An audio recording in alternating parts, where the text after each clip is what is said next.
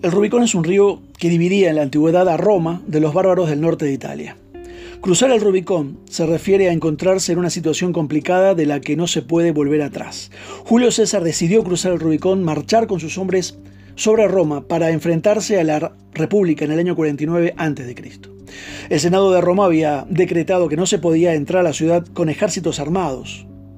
Julio César dijo entonces Ale jacta est, que traducido significa la suerte está echada.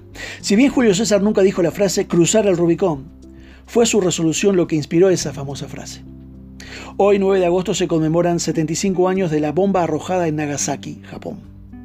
Así terminó la Segunda Guerra Mundial. El destino llamó a la puerta del vicepresidente Harry Truman la tarde del 12 de abril de 1945. Le pedían que acudiera inmediatamente a la Casa Blanca. El presidente Roosevelt nunca contaba con él, tenía que pasar algo serio. Fue la primera dama quien le dio la noticia. Harry, el presidente ha muerto. Truman tardó en reaccionar. ¿Hay algo que pueda hacer por vosotras? La señora Roosevelt, con su agudeza habitual, contestó, ¿hay algo que nosotras podamos hacer por ti? Ahora eres tú el que estás en problemas. Eleanor Roosevelt, la esposa de Roosevelt, quizá pensaba que aquel hombre no estaba a la altura de lo que se le venía encima. Y no era la única. Dos horas más tarde, mientras un todavía desconcertado Truman juraba el cargo de presidente de Estados Unidos, a uno de los presentes se le oía decir, Poor little fellow, pobre hombre porque Truman siempre había aparecido empequeñecido al lado de la figura de Franklin Delano Roosevelt, el líder que había llevado el timón del país durante 12 años, que había plantado cara a la Gran Depresión, al hambre, al desempleo, a los nazis, a los japoneses. A su lado Truman era un gris político de provincias, sin el carisma de su predecesor, y que si fue elegido candidato demócrata a la vicepresidencia, fue precisamente por su perfil bajo y escasa importancia, una figura decorativa. Tenía una virtud, era consciente de sus limitaciones.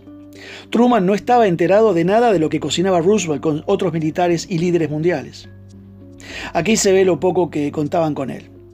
El proyecto Manhattan era la idea de terminar la guerra con una gran bomba atómica, la primera en la historia.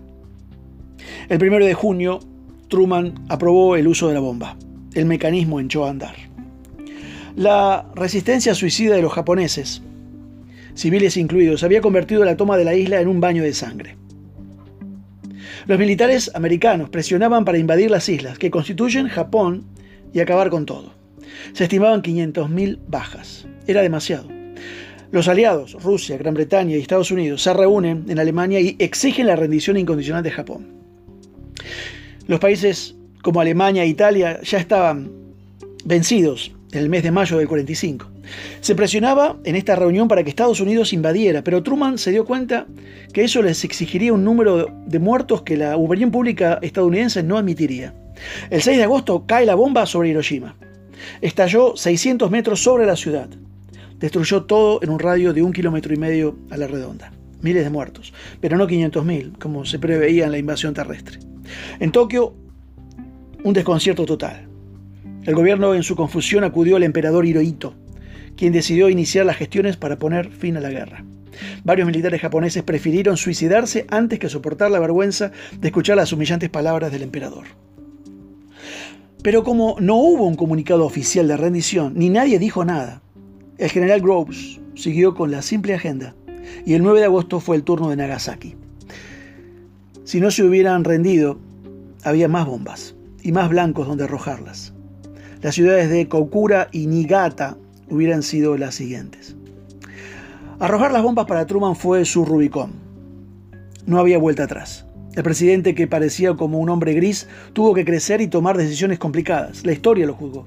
No pretendo decir que estuvo bien o mal, simplemente extraer la enseñanza de que a veces tomamos decisiones que traen consecuencias. Se tiende a menospreciar a los hombres y mujeres grises, pero todos lo somos hasta que no nos arriesgamos a tomar el toro por los cuernos. No juzgues a la gente por lo que parece.